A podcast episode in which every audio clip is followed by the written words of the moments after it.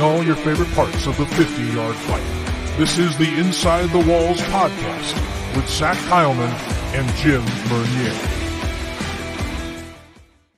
Welcome again, fans of the 50 yard fight. This is the Inside the Walls podcast. Zach Heilman in here, as always, hosting alongside, of course, my good buddy, pal, uh, partner in crime, as we like to put it. Whatever other title you want to give him that that adds on that he is my co host, it is Jim Mernier on the opposite side. Uh, as we welcome you into our latest edition as well of our team preview series. Again, the days keep on ticking down until the NAL season is about to get underway. And as you can clearly see on the screen, screen. It is episode 87 for us, and we are going to be previewing the folks over at the VyStar Memorial Coliseum that are the Jacksonville Sharks entering the Shark Tank this week. This is very much, of course, Jim's territory. Jim, how you doing? It is, uh, as they would sometimes say, uh, Shark Week for us this week. Not not Discovery Channel. It's, it's, it's Shark Week for us. It's our Shark Week. Well, it, it's Shark Week, and it's actually an episode where I can just talk about the Jacksonville Sharks and not get accused for talking about the Jacksonville Sharks. Yeah, so yeah, right. today, is the Jacksonville Sharks. Um, yeah, uh, we're down to four weeks until kickoff. Uh, tr- training camp is in ten days for every every team besides Albany, and yeah, just uh, everyone else plays besides Albany are in training camp. Uh, yeah, season's fast approaching. Before you know it, it'll be midway through the season, and hopefully at championship in a couple of weeks after that. So yeah, it's going to be fast. Um, but yeah, this is a unique show. It's a Jacksonville Sharks show. Um, of course, the Jack Sharks, the Shark Tank. Uh, this is where egos go to rise. Um, and yes, there are some few additions on the graphic. If you see, if you're online on YouTube, um, this may, you know, this has been a special request. So yeah, um, but yeah, it's pretty cool. Uh, it's upcoming season. Uh, it's a season I think that is unique in Jacksonville with a new head coach that has history in the game, um, with an organization that we've seen over the years and what we've talked about, they don't like losing. So, again, last year was a a resurgence after that horrible start. Now, consistency, and now the Gibson way here in uh, Jacksonville. And one thing we know about Coach Gibson, he makes the playoffs in every sport he uh, season he coaches in. So, am I saying predicting that the Sharks will clinch a playoff spot? Yeah, uh, because I'm just following history. so yeah. yeah, exactly, exactly. no, I mean, look, last year, if you're a Sharks fan, you know, I say the troops they rallied the troops pretty well after a pretty, I would say, kind of an ugly one and four start. Uh, respectable 500 record going into the playoffs. Just uh, and we're within one or two decent plays of and a uh, deuce from possibly getting an upset up in Albany, New York. So you know, you have to feel happy last year, at least where you got to. Uh, this season, of course, new changes as we're talking, as we as you maybe have figured out by now. Uh, Jason Gibson, he is now the head coach of the Jacksonville Sharks, bringing in his own bringing in his own culture from the Columbus Lions, coming on over. Um, and we got, and I said the roster's kind of changed over. There's uh, some new faces that he's brought by, some that have stayed the same, but a lot of changes this season. I think uh, Jacksonville has definitely made to, uh, I would say, retool for this mm-hmm. year? Well, there's new changes, there's new players, and a lot of people that are in the Sharks organization are looking at us like, when's when's Jackson going to sign the big guy? Where's the big name? Because Jackson was notorious of signing big name guys. Um, there's really no big name sign, but a more of a plethora of good pl- players, upper tier players that Jacksonville can bring in, and uh, there's a couple of them that are coming back, like Damian Jacobs is returning, Marvin Ross is returning, Melco, um, Micah White is returning, uh, Daniel Justino, who played in Orlando last year, is coming over. David Gilbert's returning, Anthony Johnson's returning, and the big one uh, who comes from the Columbus Lions as Darian Townsend is going to be a lethal weapon. Of course, there are other players on the team that uh, are not on the screen. Uh, again, uh, if you're watching on YouTube. There are other players that did are, are back with the Jacksonville Sharks. Uh, David Gilbert's back with the Jacksonville Sharks. Also, uh, Solomon's back with the Jacksonville Sharks. There are a few guys on this team um, that played last year. They're back, and they're and if you look at the roster and, uh, and how Gibson's created this roster, it's basically he is trying to control the line of scrimmage and his defense. And like we've had Mason Espinosa on before, he, he says Gibson loves the middle of the field, a nose guard, a linebacker, and a backside safety or that third DB. That should be the anchor of your defense. And if that continues to this season with the players that it's on there right now, with Anthony Johnson, with Renfrow, with Damian Jacobs and Marvin Ross and Darian Townsend back there, um, Jacksonville is going to have a good defense. And one thing we know from Gibson teams in the past with, with the uh, with the Cobra, um, Cobras, the Columbus Lions, is he always his teams are always in the top two league, top two in the standings in defensive statistics. And if Jacksonville has that type of same narrative of the defense, Jacksonville does have some skilled players too um, that he may have not had in Columbus that he has in Jacksonville. And it's you could say a filling out process early, but with the names and players that they got on the roster right now, Jacksonville has a solid team. Um, I'm not going to be. A, I know I'm a fan. Everyone knows I'm a fan. Um, but I'm not going to say we're winning the dang championship. No, I'm not like that. There are good players. We had Justin on. on have we have Justin's interview coming up here pretty shortly about it.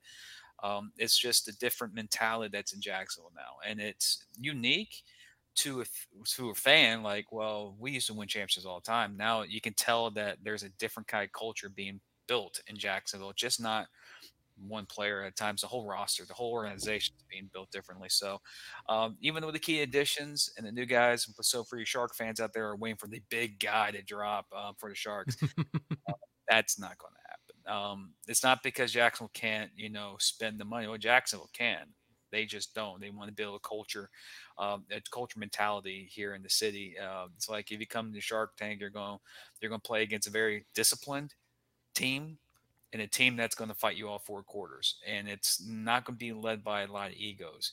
Uh, like it has in the past. So it's a new era in Jacksonville, and that's a Gibson way. So if people in Jacksonville don't know what the Gibson way is, um, as a Sharks fan, we may know as a guy he throws a red flag too many times.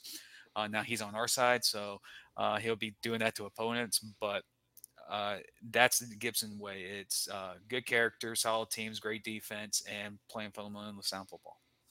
Oh yeah, absolutely. I, that, and I think that's something you expect from Jason Gibson. We've said it a ton this season, or at least this off season, and mm-hmm. kind of leading in. Um, you saw what he did in his long tenure over in Colum- in Columbus, Georgia. Um, dude dude is a type of coach. He brings the most out of the players around him. That is how he has done his style for years. And that's essentially what he's bringing to Jacksonville. And you know he brought over like like you talked some pretty key stars to this roster that are guys he knows.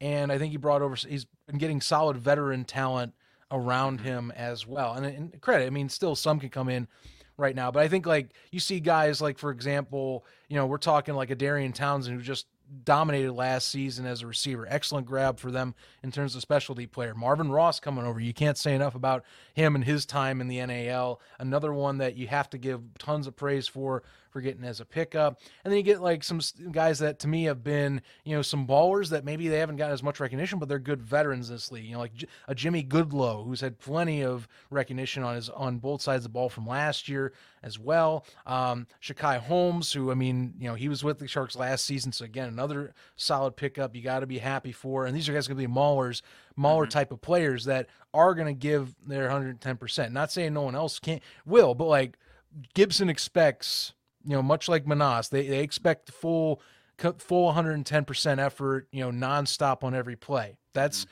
that's the that's the Gibson way out there, and he's going to get that. Another pickup I like, you know, I talk about Ross, but they also got Jabari Gorman, who made a name for himself last year in Albany, who they're going to be having on that roster too. I expect him to continue his upward trend he had towards the end of the season when he came on and kind of to me elevated that secondary for the Empire. So mm-hmm. watch out for him. I think that's another good pickup that they got away. And then uh, as we talk in this league, you can't knock having a good kicking option because deuces are just so important. You know, Daniel Justino being able to bring him on, you know, and have him on as your kicker this year. You know, credit the footballs, of course, were part of the problem last season, but to have again someone that is that steadfast kicking option great mm-hmm. choice as well. They're going to be set at that position too for starting in week one.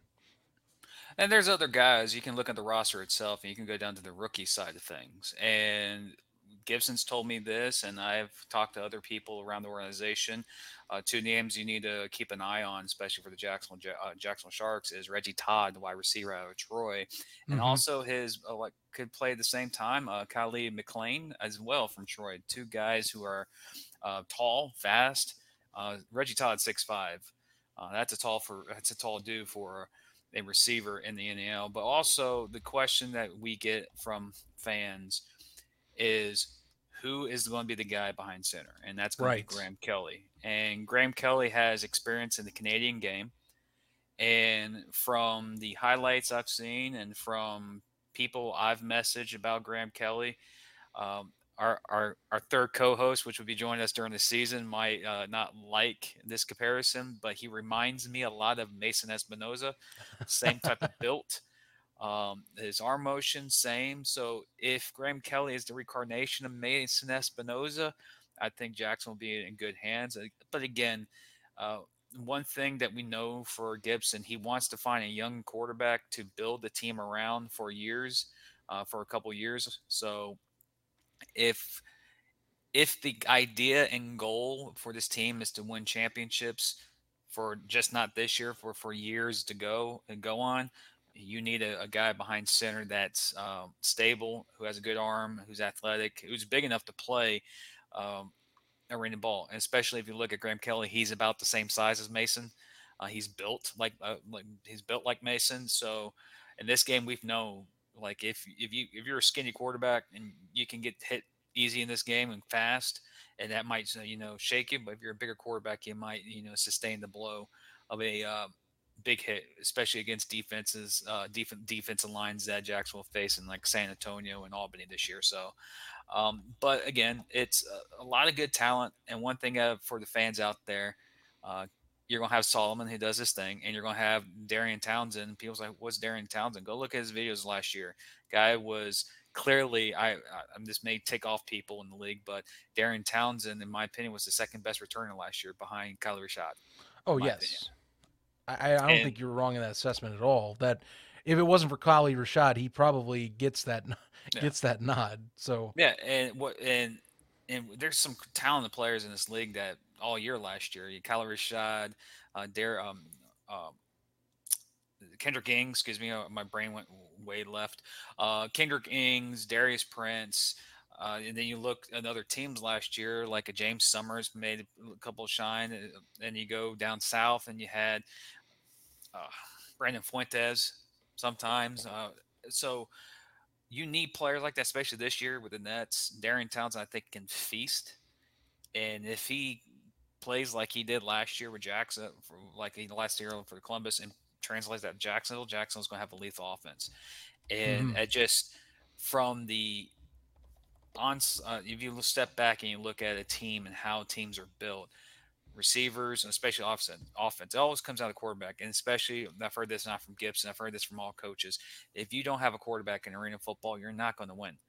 Oh, like, oh, it, this is not the indoor game. You need a quarterback who knows how to read defense, who knows where to put the ball on the field, and knows how to get the ball away fast. We've seen quarterbacks come through Jacksonville. Um, uh, oh, uh, from last two years ago, uh, guy played for Orlando, came to Jacksonville. Um, Connor Kagi. Mm-hmm. Like he looked like an arena quarterback, but the game was too fast for him, and it you know cost Jacksonville a, a lot of games. So uh, again, this is his again well, first year, so you don't know what Graham Kelly will be, but if you are trying to feel better about your quarterback situation, he reminds me of a Mason Espinosa. Yeah, I I think that that is the big question that once again it seems to be revolving around Jacksonville. Um, it's been the last three years, the beginning of the season. I think that's pe- what people mm-hmm. have brought up, and then either it's been like last year gets corrected, or hopefully you don't have a shuffle like you did in 2021. Because that that's I think what people are wondering is you know how how much can these guys get down and dirty right out of the gate?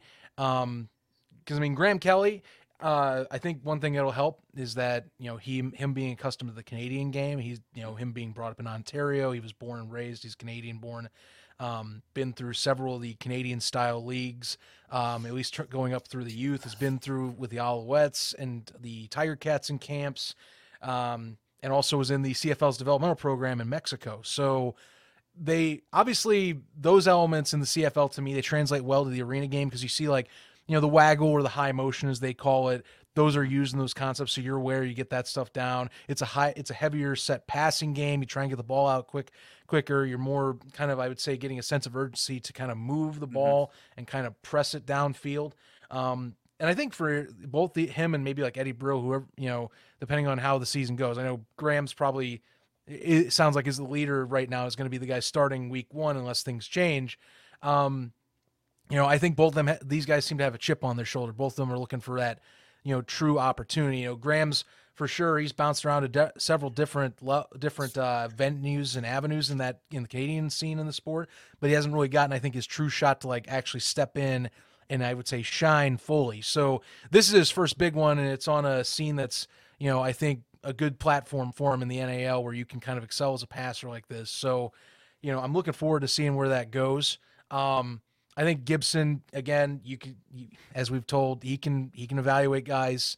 Um, as you, funny enough, you say Mason Espinosa as a comparison, and mm-hmm. guess who's coaching in Jacksonville? So, you know, that's not completely out of the que- out of yeah. the question. Again, it's something that Gibson does well, at least that the, the last few years that I've noticed, and I think that they're translating over this year, is you know we don't talk much about defense in the arena football being as prominent. You know, it's not. It's something like yeah, if you can hold a team like to like thirty to like thirty five, you're doing a good night. But like mm-hmm. that's the last last few seasons for Columbus. That's something that you know I think Gibson has been more focused on recruitment is just beefing up that defense. Like saying, okay, well, you know, say we can't get say offensively we got a good few skill position players and we have a QB that can at least chuck it up to where it's within range of whoever's going to grab and take it and bring it down. You know, on the other side of the ball, we can try and suffocate them as much as you mm-hmm. can in an arena term of suffocating your opponent. So that side of the ball for Jacksonville, I think, is going to be pretty prominent this year. Yeah. Um, I I think that it's going to be at least out of, if we're talking terms of like top four, it'll be a top four unit. So I'm watching out for that. Um, but yeah, QB situation, I think will be a question until we see game day uh, week one when they travel or their first game when they travel to West Texas. So we'll find out real quick how prepared uh, Kelly and or like I said, depending on how training camp goes, injury wise too, or Brill will be mm-hmm. when they step onto the turf. It questions will be answered soon. And yes. one thing they're like there are other teams in this league that already have answers at their quarterback. They already know who the quarterback is. Jacksonville is one of few that there will be quarterback battles to determine who will be on the number one QB. But from from me, observations I wasn't told that by the I wasn't told by Gibson or anybody with the Jackson Sharks. Uh, my I'm lean towards Graham Kelly on being the guy to start, but knowing Gibson and like you mentioned about the defense, um, Gibson's defense is keeps his teams in. Uh, one of the biggest difference, uh, great example, I think, is like week five, week six last year. Uh, Columbus was completely depleted with injuries, and Columbus defense kept Columbus in the game with the Albany Empire mm-hmm. uh, because of their defense. And that offense in Albany was very lethal last year. And if that defense can translate to a Jacksonville style, and Jacksonville's defense wasn't an issue last year, um, like a lot of arena teams, um, when you don't show up, you're going, your, your defense is going to give up 50 points. That's usual. Um, but you look at Columbus' history, like there were some years that they were just averaging only 36 points on defense. That's that's incredible. Again, points that low, um, and that's why they're always consistently in the playoffs. For uh, Gibson was when he was with Clemson. Now he's in Jacksonville, so that narrative switch it over can very possibly work here in Jacksonville. And again, I think it the question a lot of the questions you see from teams is who's the guy behind the helm that's a big question. If Graham Kelly becomes what I think is, my opinion, it could be a, a, next Mason Espinosa like quarterback. Jacksonville will be really good. They're going to be good anyways. I think Jacksonville's defense, especially with the NAL sack leader at midway through the se- season and Shakai Holmes returning, Um, he played in Orlando last year. Now he's in Jacksonville. That's going to help Anthony Johnson. That's going to help Damian Jacobs. That's going to help uh, on that defense um, this season. So, and that also helps the secondary, you know, relax, have time mm-hmm. to look at the quarterback. So it's going to be early in the season. The, Jackson started 0 4 last year, made the playoffs. Two years ago, they started 0 2. Three years ago, they started 0 1. Um, can Jacksonville just win the first game of the season? That's that's the question. And going out west to West Texas would be a challenge, especially with Kerry Starks um, being uh, over there at the linebacker position. So it's going to be some challenges for a young quarterback entering the league, entering the um, arena game. Um, but for you Jacksonville Sharks fans, yes, I'm not going to say where to find it, what website. I'm just going to play it because you know me with technology, I'd rather do this than advertising.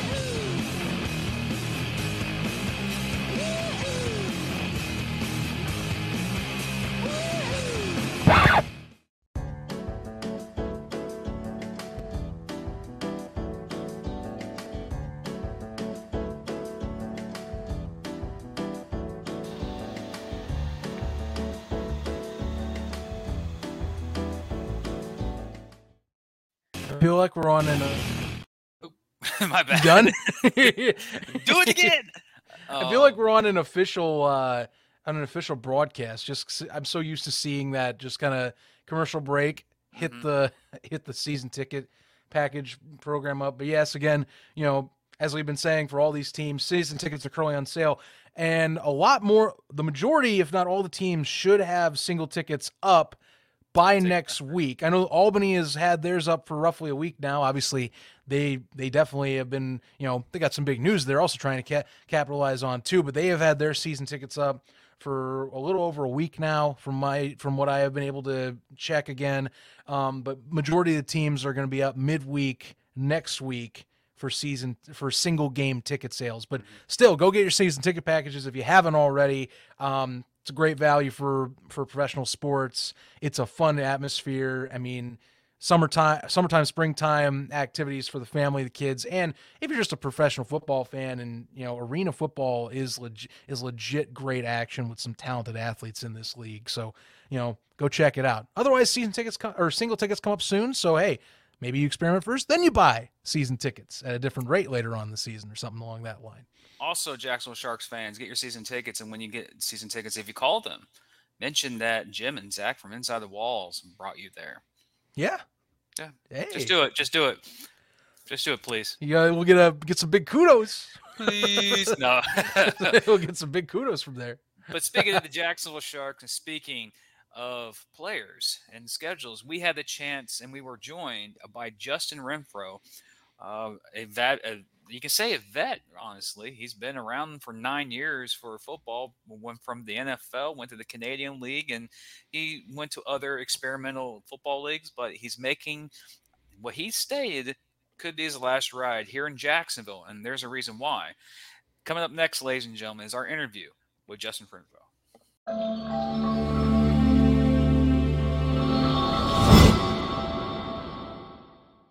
One. Join us today on the Inside the Walls podcast for our continued interviews and coverage of the league, including, of course, for especially our Jacksonville Sharks preview show. We're bringing on offensive lineman, defensive lineman, the Iron Man himself this year, Justin Renfrow, joining us for the Sharks. Justin, welcome aboard. Uh, glad to have you on the show, and uh, you know, congrats for uh, signing on as a Jacksonville Shark.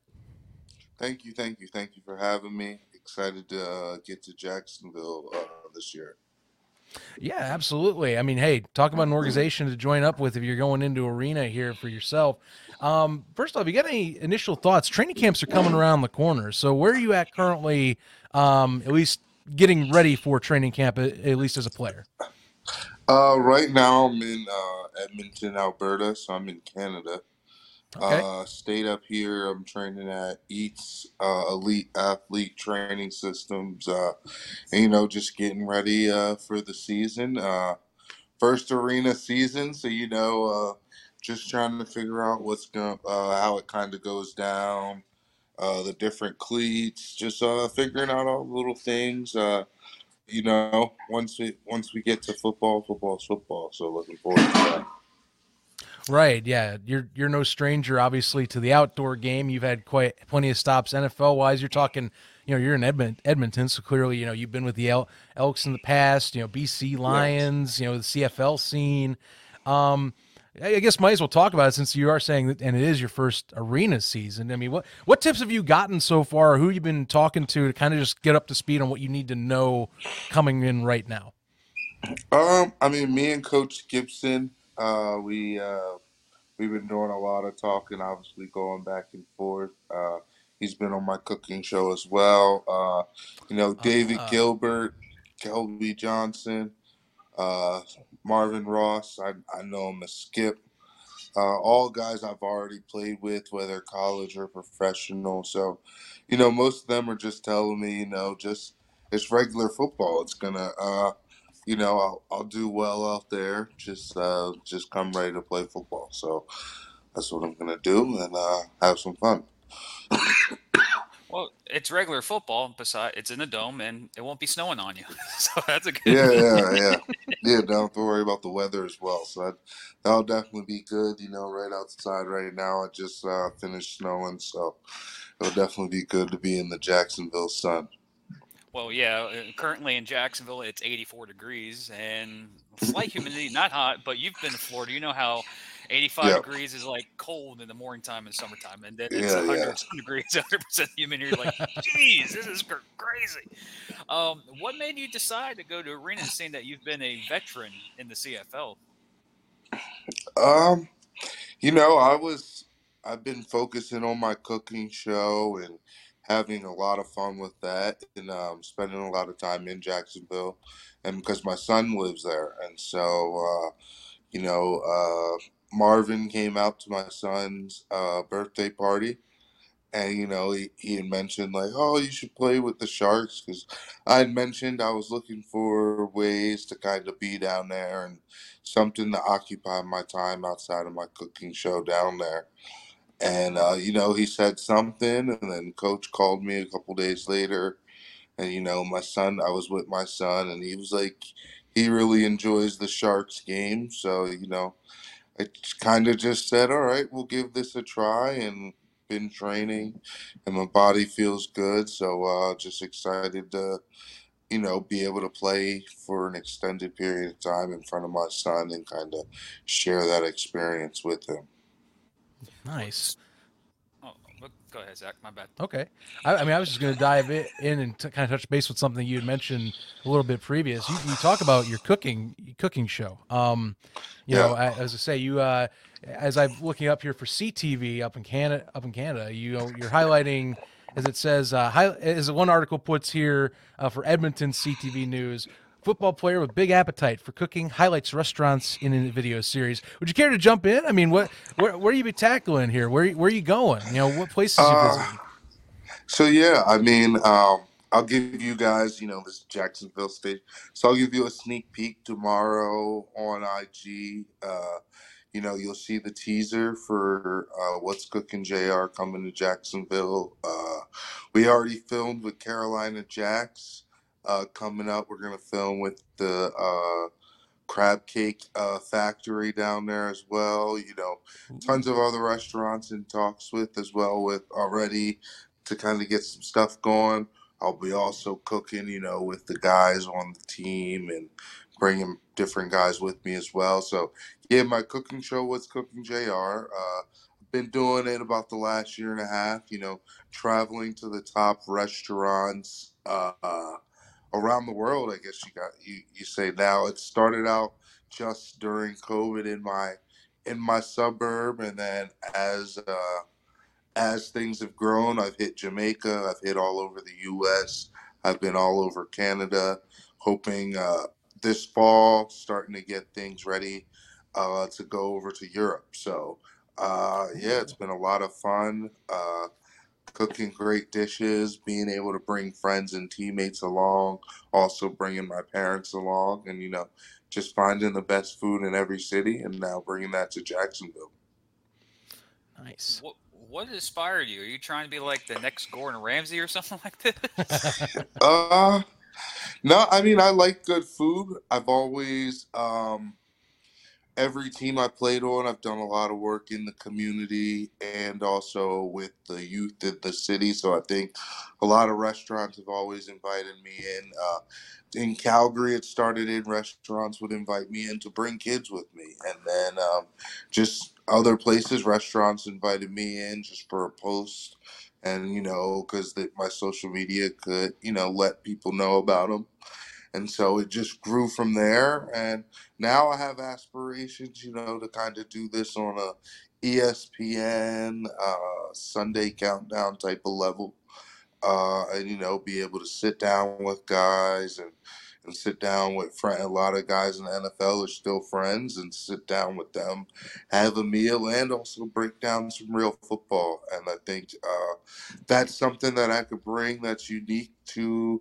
what's out there right now is a real analysis of football on a Sunday or a Saturday with some real cooking. So, uh, yeah, that's uh, it'll be fun. We'll see what happens and uh, just keep building with it.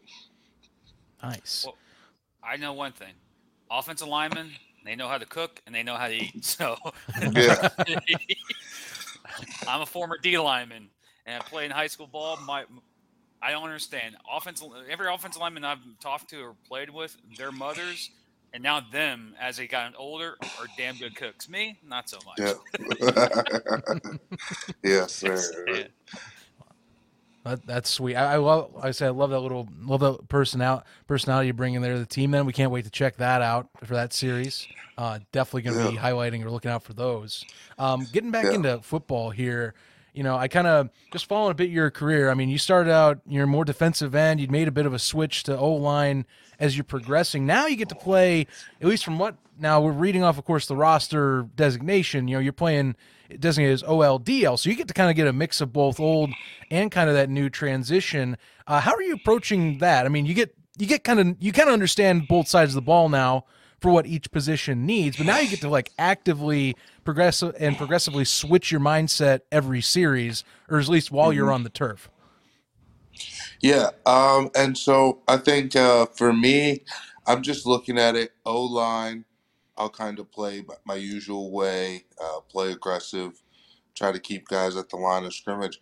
D line, I'm gonna I'm gonna play more reading uh, reading the uh, the offense that's coming at me, you know, and reading the plays. Uh, you know, when I was younger, I played D line a lot more aggressive, bull rushing, a lot more stabs.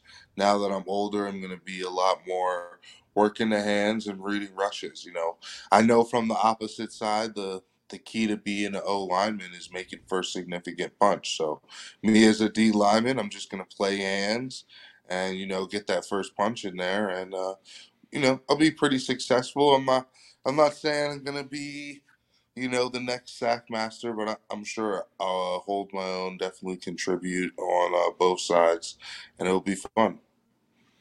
Heck yeah, man getting getting I say get a little bit of that, that action. Like I said, it's one of the beauties of the Iron Man rule set they like is that it, you know it it kind of helps with you know make it stars of the two way game, but also you know you get to kind of take advantage of maybe something you saw the previous series right out out yeah. of the bat for yourself yeah. as well.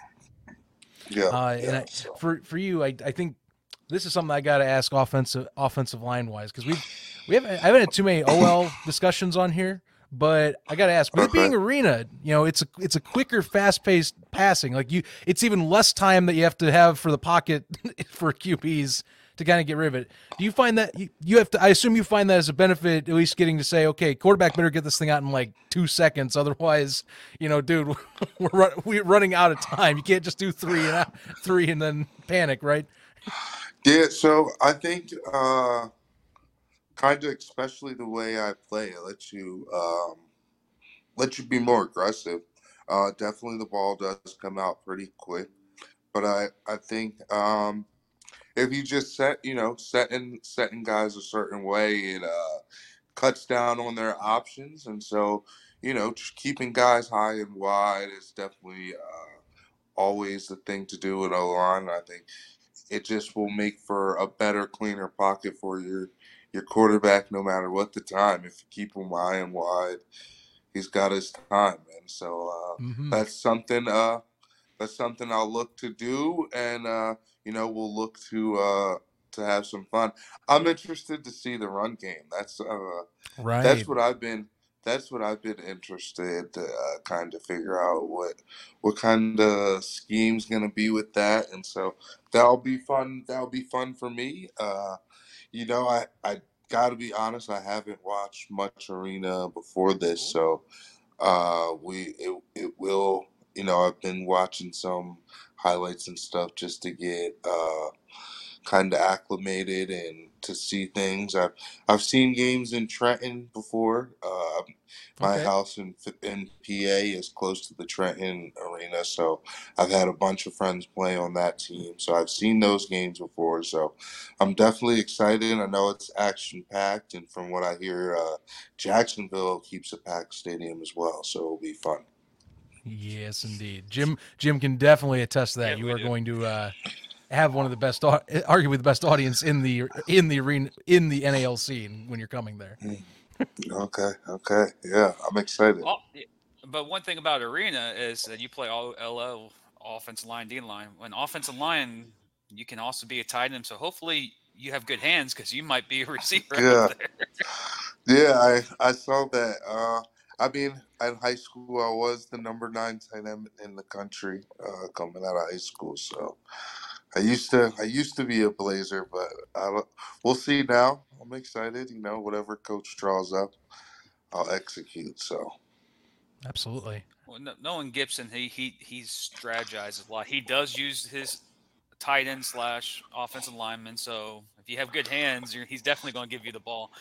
Uh, also, All right you went to you played in Calgary, you played in Edmonton, the CFL game, and a lot of people in the United States, you know, NFL is their football. They don't care about you know, the Canadian Football League. But here in this arena, we have motion. You're used to mm-hmm. that in Canada because I have I think up to three guys in motion at the same time before the snap. Yeah.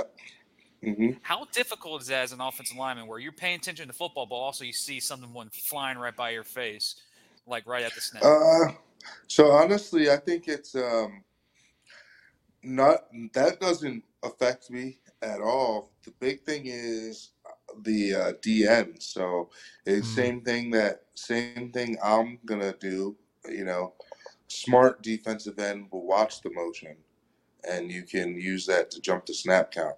And that's what the true, the savvy vets up here in the CFL do. And so that's that's why I don't like the motion. It doesn't bother you.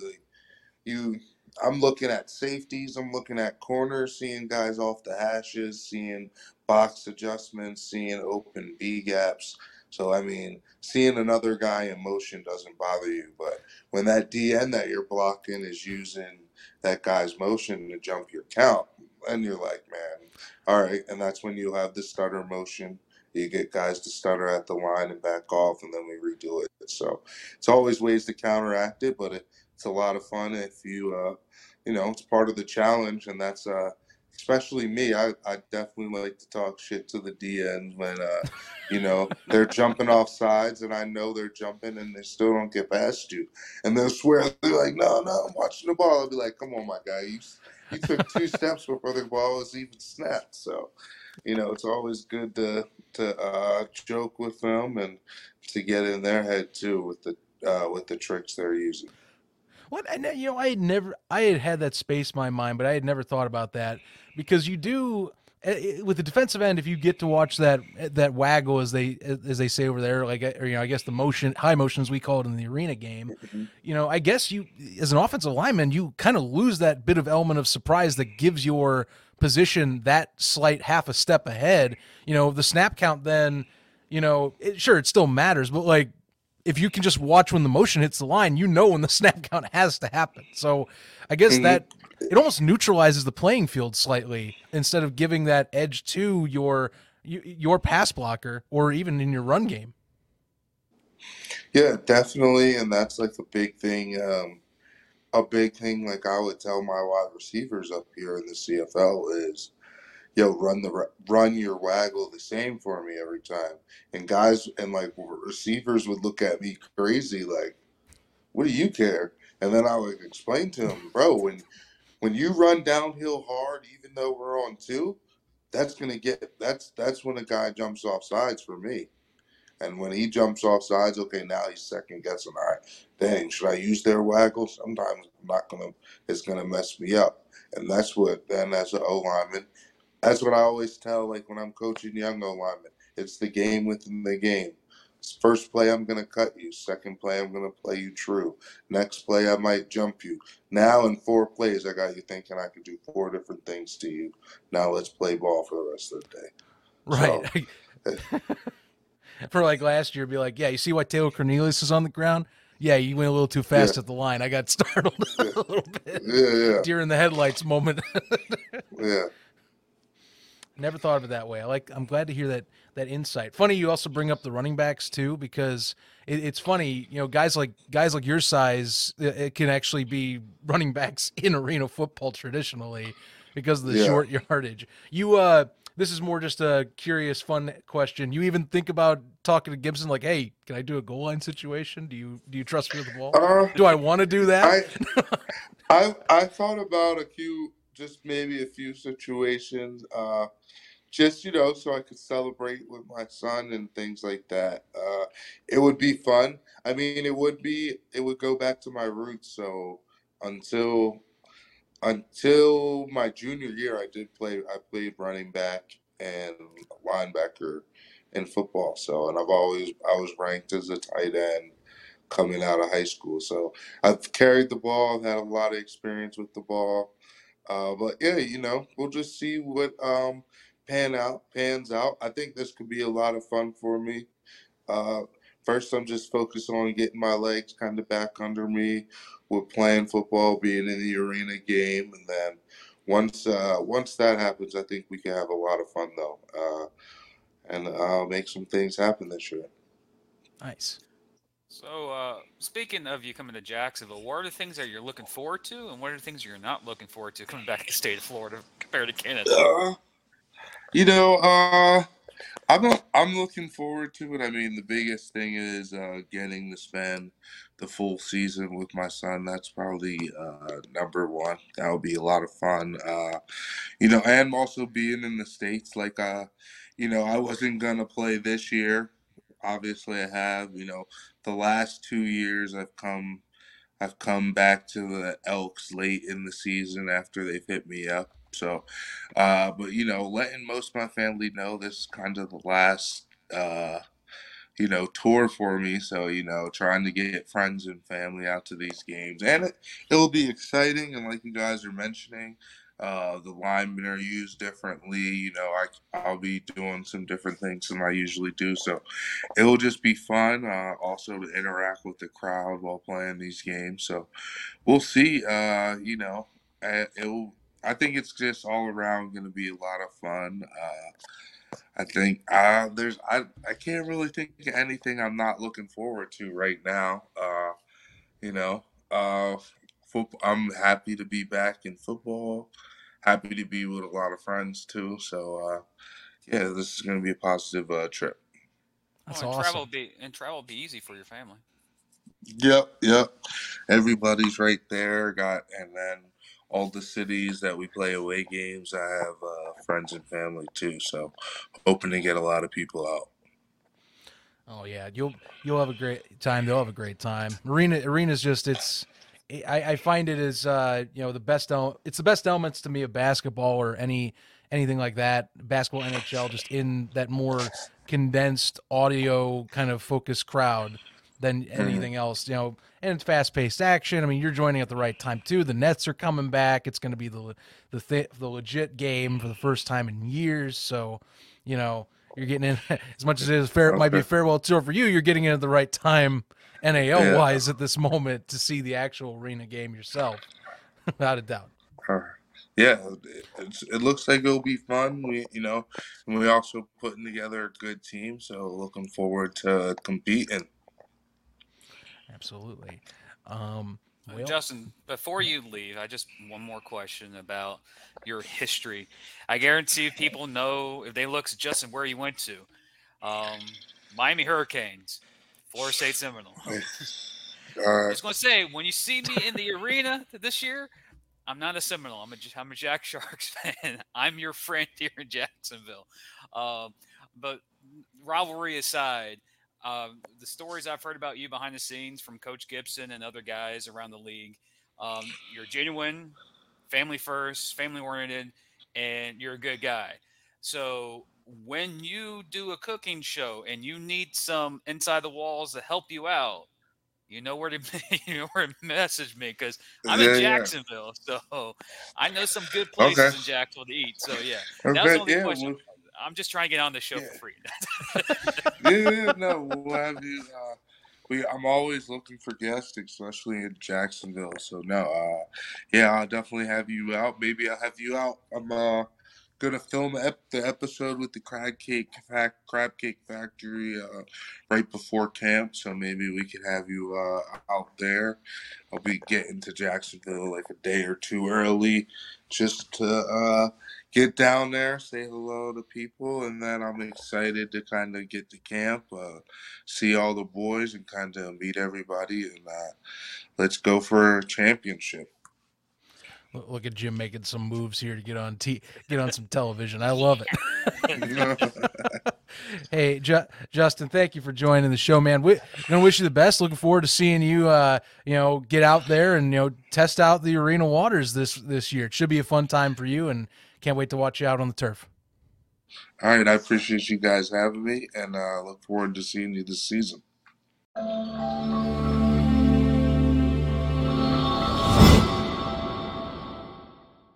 Again to Justin Renfrow, offensive defensive lineman for the Jacksonville Sharks, coming on the show and just giving us some insight, not only on just uh, kind of his first year in arena, because we don't always talk to players. It's we have a lot more talks with the veteran guys in this league. There's not too many that we've had where it's like first time arena players. So it was nice. It's refreshing to kind of hear like someone that's diving in on this scene. You know, even if it is coming towards the tail end of his career, he's at least saying, you know what, I'm going to go close closer to home closer to home here. I'm gonna go and bring the family in. I'm gonna have a good time, and I'm also gonna he's gonna be doing a cooking show, cooking show. Which again, that was a, that was a pleasant surprise. You know, coming on and re- researching in for the show was, you know, getting to talk to someone that's kind of getting a little bit of celebrity status. Jim, yeah, you trying to jump in and be joining up maybe? No, me stop. Yes, I know all the good cooking spots and places. The cooking spot, me cook, no. Um, I know all the good restaurants here in Jacksonville, and also I've been to that establishment one or two times um, here. Uh, but yeah, it, it, if he does give us give me a call, I'd be happy to join. It'd be pretty cool. Um, but it, it's fun that just just thinking about just moments ago, I think he's our first offensive lineman that we ever interviewed on the inside the walls. That I am aware of. Yeah, I believe yes, that we receivers, quarterbacks. I mean, we've had plenty of receivers, quarterbacks, DBs, linebackers, running backs. Yeah, I. Yeah. yeah. I can't think of one that we've had as OLD as OLDL. So, yeah. um, that's also we'll check that box off yeah. as well.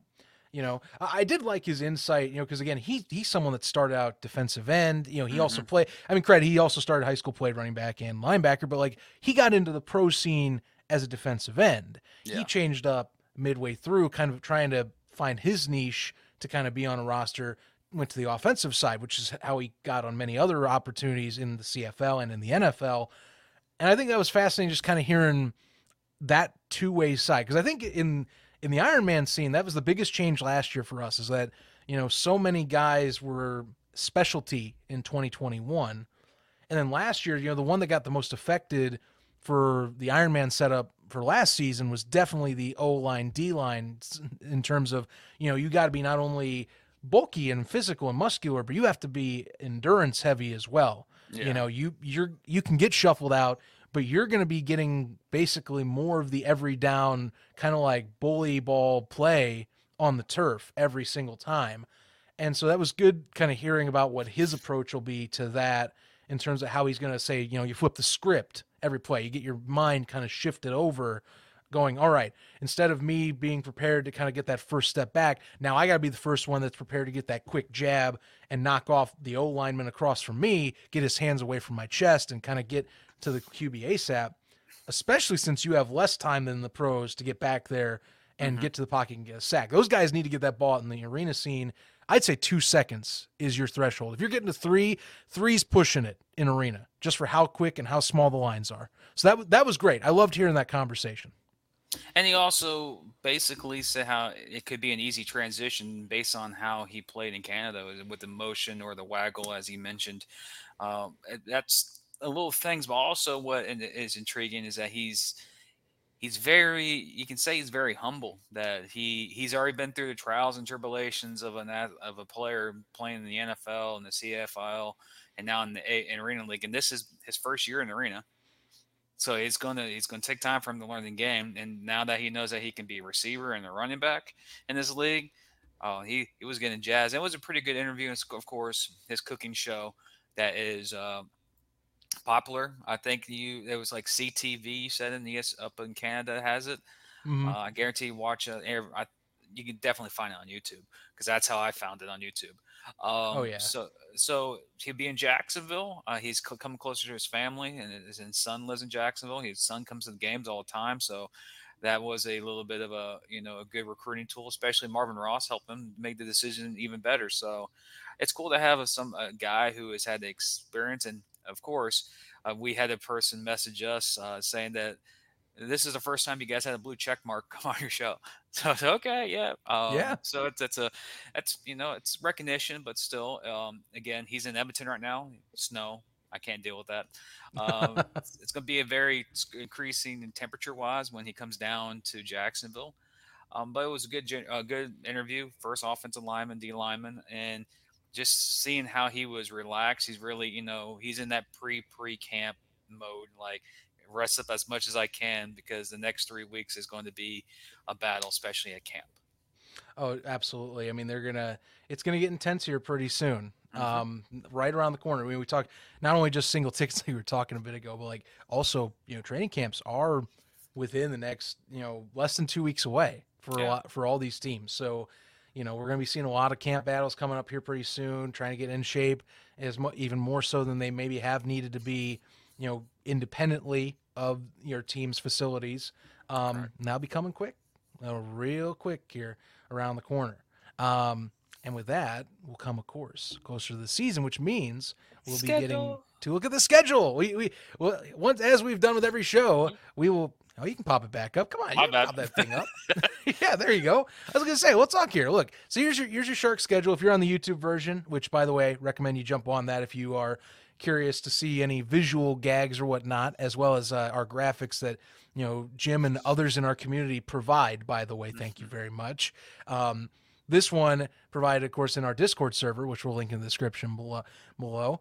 As you can see, uh, two things stick out to me right out of the gate, and I think we talked about this in kind of the pre-talk of the show. Um, one, bye weeks. Jacksonville didn't have bye weeks last week, so yeah, or last year. So, you know, yes, they only have three bye weeks, but uh, three's better than none. a little bit of a break does uh, does seem pretty nice. You know, I think uh, I think uh, I think Sio Burley last year would have appreciated that. a little bit. What, when I mean, fourteen straight, fifteen straight weeks. Yeah, yeah. I think I think him or you know Coach Rez would appreciate it, but that's just hey, the cards were different last year. This year they got it under order, so you get three. First off, mm-hmm. great. Second off, and this is something that stuck out a lot, just because I think everyone, other teams so far we previewed hasn't had this much of a luxury, but uh, travel schedule is very balanced for the Sharks. Like there's not there's not really any three game stretches they're on the road or at home. Like you you kind of two max at most. You get them just kind of you know it, it's pretty comfortable it's a it's a nice change of pace it's not like you get lulled a little bit from mm-hmm. being uh, being at home or you have to worry about getting worn down from road trip after road trip after road trip you know they get to kind of settle in as they want and it's you know it, it, a little bit of variance. You're not just relying, you're not leaning on one thing or the other. You're not uh, having one experience kind of drag down your whole thing. I mean, at max they have a streak of two. You know, yeah. weeks eight and nine, and then home games fifteen and sixteen. Otherwise, you know, it's one, one, one, one across the board, back and forth, constant. Mm-hmm. And uh, for a scheduling reason or for coaching reasons too, it, it's you can find a way how to prepare a team on a routine schedule. So yeah. you know when you guys are leaving, you know when guys are coming home, because uh, sometimes we've seen in other seasons where a team's gone for three weeks before they even get home, and by the time they get home, they're yeah they're home in their fan their fan base, but mentally and physically they're just out of routine because they haven't had home games. So you've noticed this throughout the league, just not in Jacksonville. Though the schedules are very more balanced. Uh, besides, I think San Antonio is like six weeks away from the home, and Orlando I think has five weeks. So, uh, so there's some areas in the schedule that does affect, but a lot of teams have a very balanced schedule. And speaking of schedules, and speaking of games, key games for the Jacksonville Sharks. Um, well, I'm going to say this the first one. It's the week two matchups. Week two matchup, not matchups, a matchup against the San Antonio Gunslingers. Um, first off, um, the reason why I think is is a matchup is the first home game. It's the first home game in, in Jacksonville, and also San Antonio, based on how they're doing their off off season this year, and based on how their team is this season, um, they're trying to be the you can say contender uh, for the yeah. crown. They're they're they're developing a roster that's going to compete, and for Jacksonville's week two against them, this is just makes a either a warning shot across San Antonio's bow or hello, we're still Jacksonville. Don't think you're going to you know take the throne yet. You got to go through us first. Um, and especially is just see where San Antonio is and where Jacksonville is. Um, again, last season Jacksonville had four straight losses and then made the playoffs. I would like to have a better start than 0 and 4 this year for us. That'd be um, nice. But it, honestly, it's in my opinion, week two at home, uh, Shark Tank, 8,000 plus. Yeah, key game. This is kickoff the season. Yeah, definitely. Uh, definitely, I think in terms of, uh, you know, just high profile opponents, you know, kind of early on. I, I, think we also had this one on because, you know, after week one, you know, you're two weeks in with kind of what you're going to be expecting for your QB situation as well. Um, and you're kind of, you know, to me, the gunslingers, they, they also just got, and this is according to our transaction list, you won't, unless they add this as we drop the show this week. Um, you know, according to our lists, uh, Justin Alexander is returning to the gunslingers, which, uh, last year, dude was all NAL talent and was in the XFL in San Antonio uh, before he was put on the reserve and then was kind of let on, let off. So he he's been brought back according to the league's transaction page, which means uh, that's a big get, and that's another test that you're going to have as the Sharks to deal with. Um, two straight weeks of just def- of defensive talent that's going to be in your face, most likely. Alexander week two, and then Starks, who we mentioned and had on last week, or had on, of course, two weeks prior for week one. So key key stuff. You're gonna Gibson will learn about his uh, about about Graham about Graham Kelly, how well he's gonna be adapted real quick, and how well this line's gonna be able to hold up mm-hmm. real quick out of the gate. And I think week two is also another good test of like you know they they invested a good chunk in in defense in defensively as well. You know how well can the gunslinger can the gunslingers go play against this uh, Sharks defensive secondary, and as well as what bullies they're going to have up front. So. Uh, to me, we talk about litmus test games. This is a good litmus test game mm-hmm. uh, as well, because at least like West Texas, still some unknowns were questioned about because they're brand new. This one, you know what the gunslingers have. You're you're going to be definitely project. This will project, I think, to me how well suited they're going to be where they're at because right now we have the Sharks kind of this like middle it's another we're one of more the mid mid pack muck type of teams you know there, as you've heard on this show there's two locks we have we think albany and san antonio are the locks we think mm-hmm. they're the they're we're the, the, the playoff locks unless disaster strikes the the rest the other five teams it's completely up in the air there, there's there's no there's there it's hard to kind of pinpoint who we think will be in the in the third and fourth you know, playoff seedings right now. Jacksonville's definitely in that. They have their own argument for it, so that's a great game for that.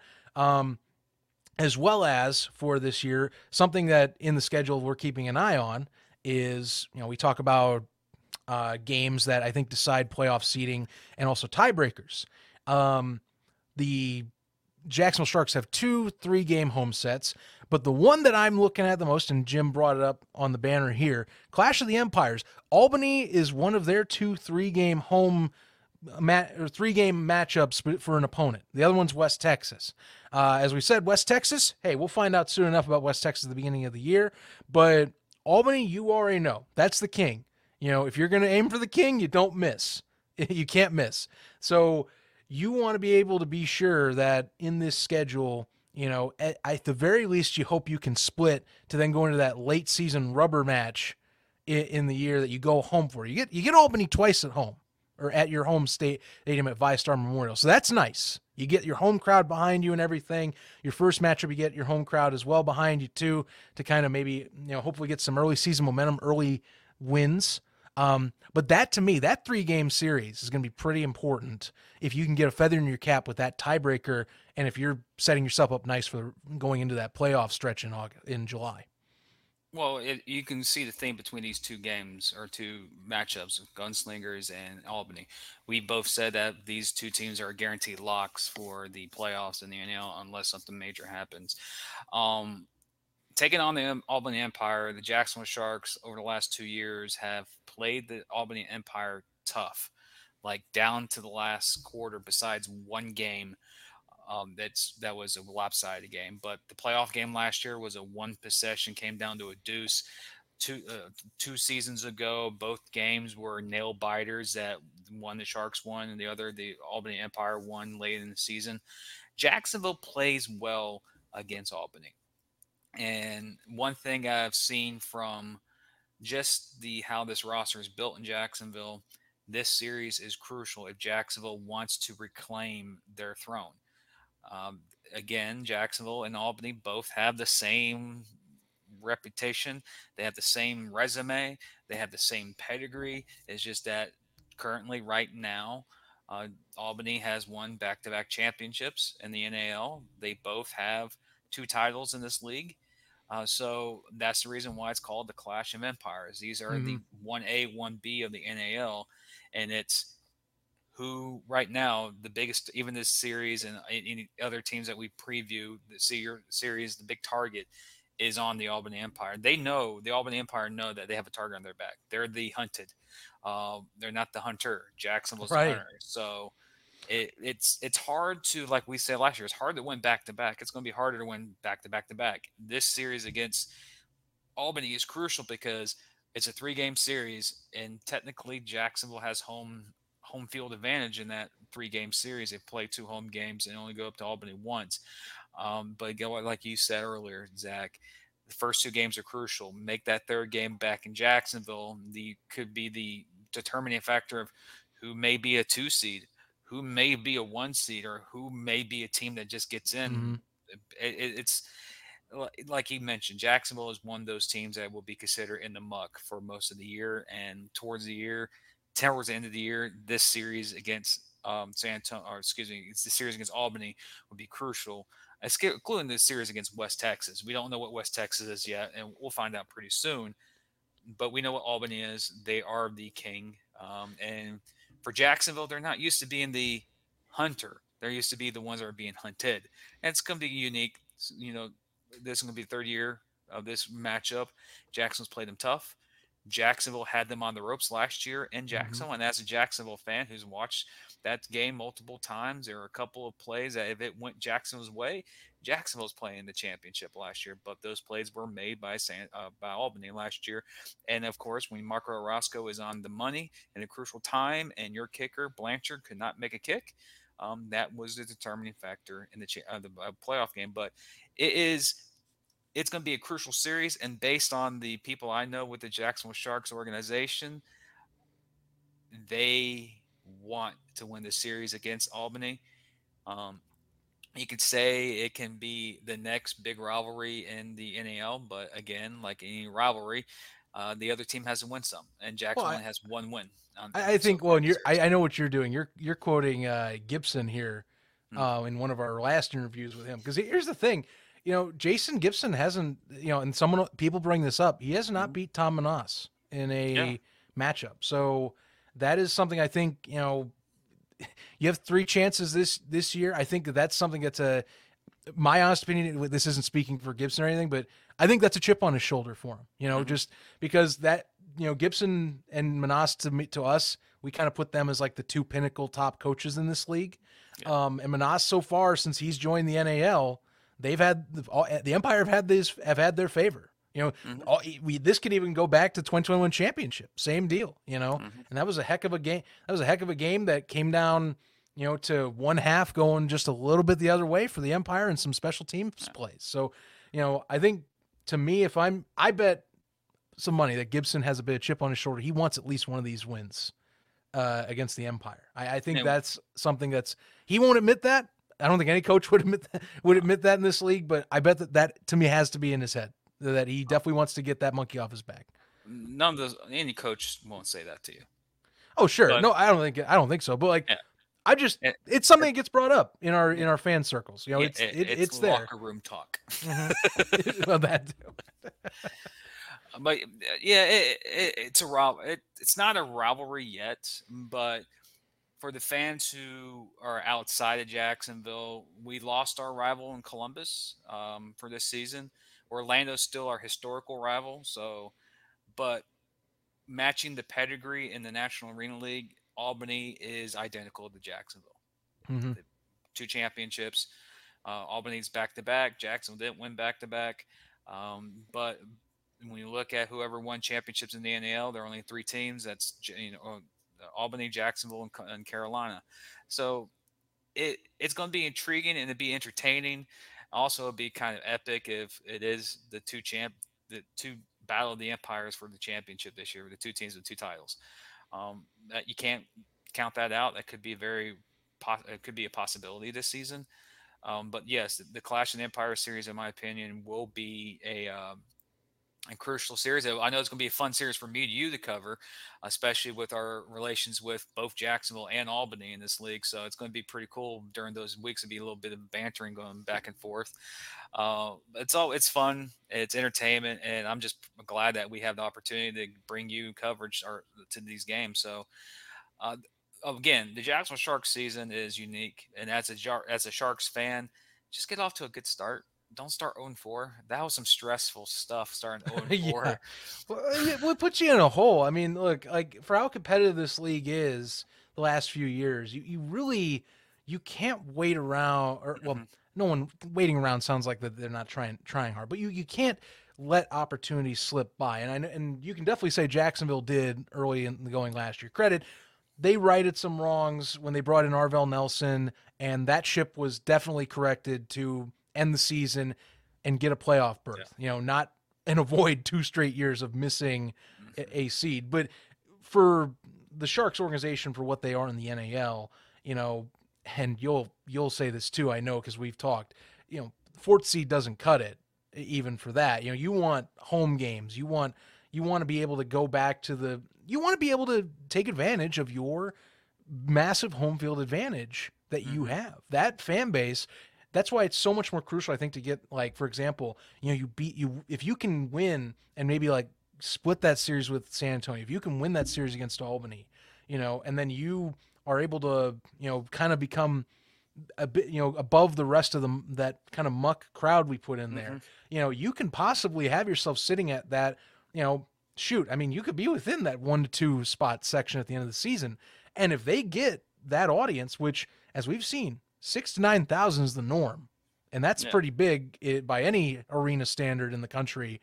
I mean, that's top one of the top ones in the country for average attendance. That's mm-hmm. huge. So yeah. you definitely want to be able to get that. So they know they they brought they brought in Gibson for one reason to go, go back to the promised land like they had back in 2019.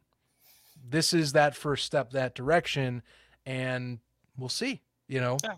Coaching coaching style is definitely there you know, will get the most out of his guys for sure? Will be enough to get over the hump of that is, I think, San Antonio and Albany. We'll find out pretty damn soon, uh, coming into week two, especially. Yeah, you, will find out pretty early if Jacksonville is going to be a team that's going to contend for a top two spot, or they're going to be a team that's going to be trying to find themselves to hold on to the top four. But again, like what you said, in Jacksonville, the four seed is not acceptable. Mm-hmm. Jack, we're, we're we're the organization that's supposed to be the one. We're the organization that's supposed to be the two. We're the organization that runs this league. That's Jacksonville. That's how this Jack team was built um, many years ago, especially existence in former leagues. Um, as a consistent winning organization here in Jacksonville uh, for many years, um, the Sharks were our winning team, uh, not not the team across the street. Jacksonville, that's the reason why we always have average good fans, is because people know they come to the Jacksonville Sharks game, they're going to see a winning product on the field, and they're going to go home happy and not depressed and not drink six packs of beers because you know the Jaguars signed Blaine Gabbert to a massive extension when you shouldn't do. Um, excuse me, Blake Bortles, but still same difference. Uh, but yeah. Mm-hmm.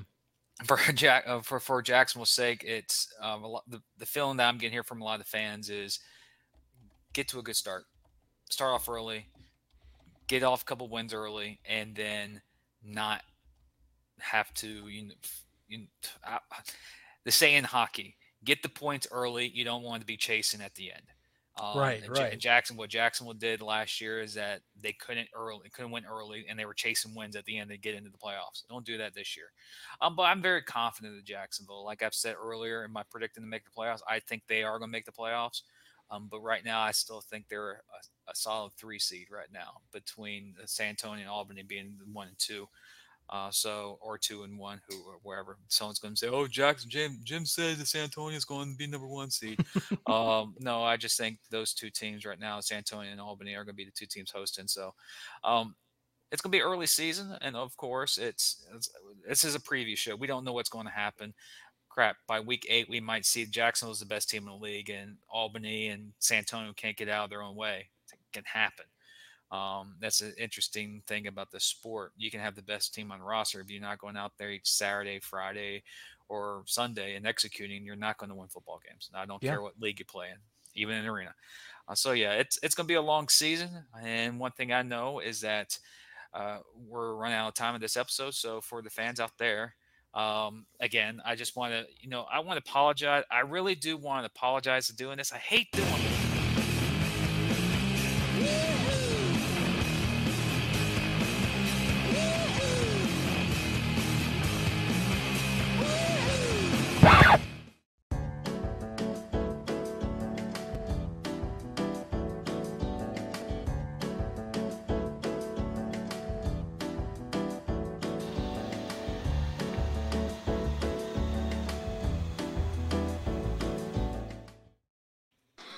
dare you?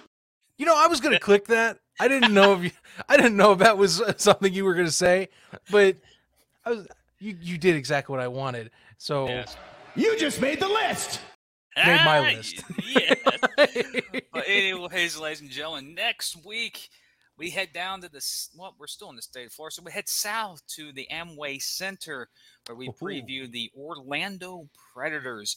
Um, guests will be announced earlier in the week. We will let you know. But that has been the Jacksonville Sharks preview show. I know it's preview; it's pretty hard to do things, and I tried my best and not look act like a super fan. So um, I think I did well. You I did think. good. You did good. It was fair, fair analysis. I say it's fair analysis. Oh. That's my opinion. You did good. Do it again. no, kidding, kidding. I'm good. I'm good. I'm done.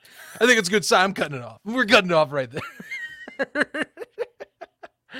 well, but, but, yeah, folks. Thank, thanks for tuning in. As as Jim said, we'll we'll be previewing we'll be previewing the Orlando Predators next week. Uh, plenty to discuss, and uh, maybe some uh, rediscussion on one specific position that I definitely have had my thoughts on since our a topic. But we'll, we'll talk next week, everybody. Uh, until next time, you know, catch us on our usual channels at InWalls Pod, Facebook, Instagram, and Twitter as well. Subscribe to the YouTube channel. As, uh, of course, one show I like to do says as well, uh, when you subscribe, click that bell. It builds morale not only for you, but for us too on this side of the show. Um, stay tuned. NAL season's coming around the corner. We're st- one more step uh, towards week one this early April. See you soon, everybody. Catch you next week.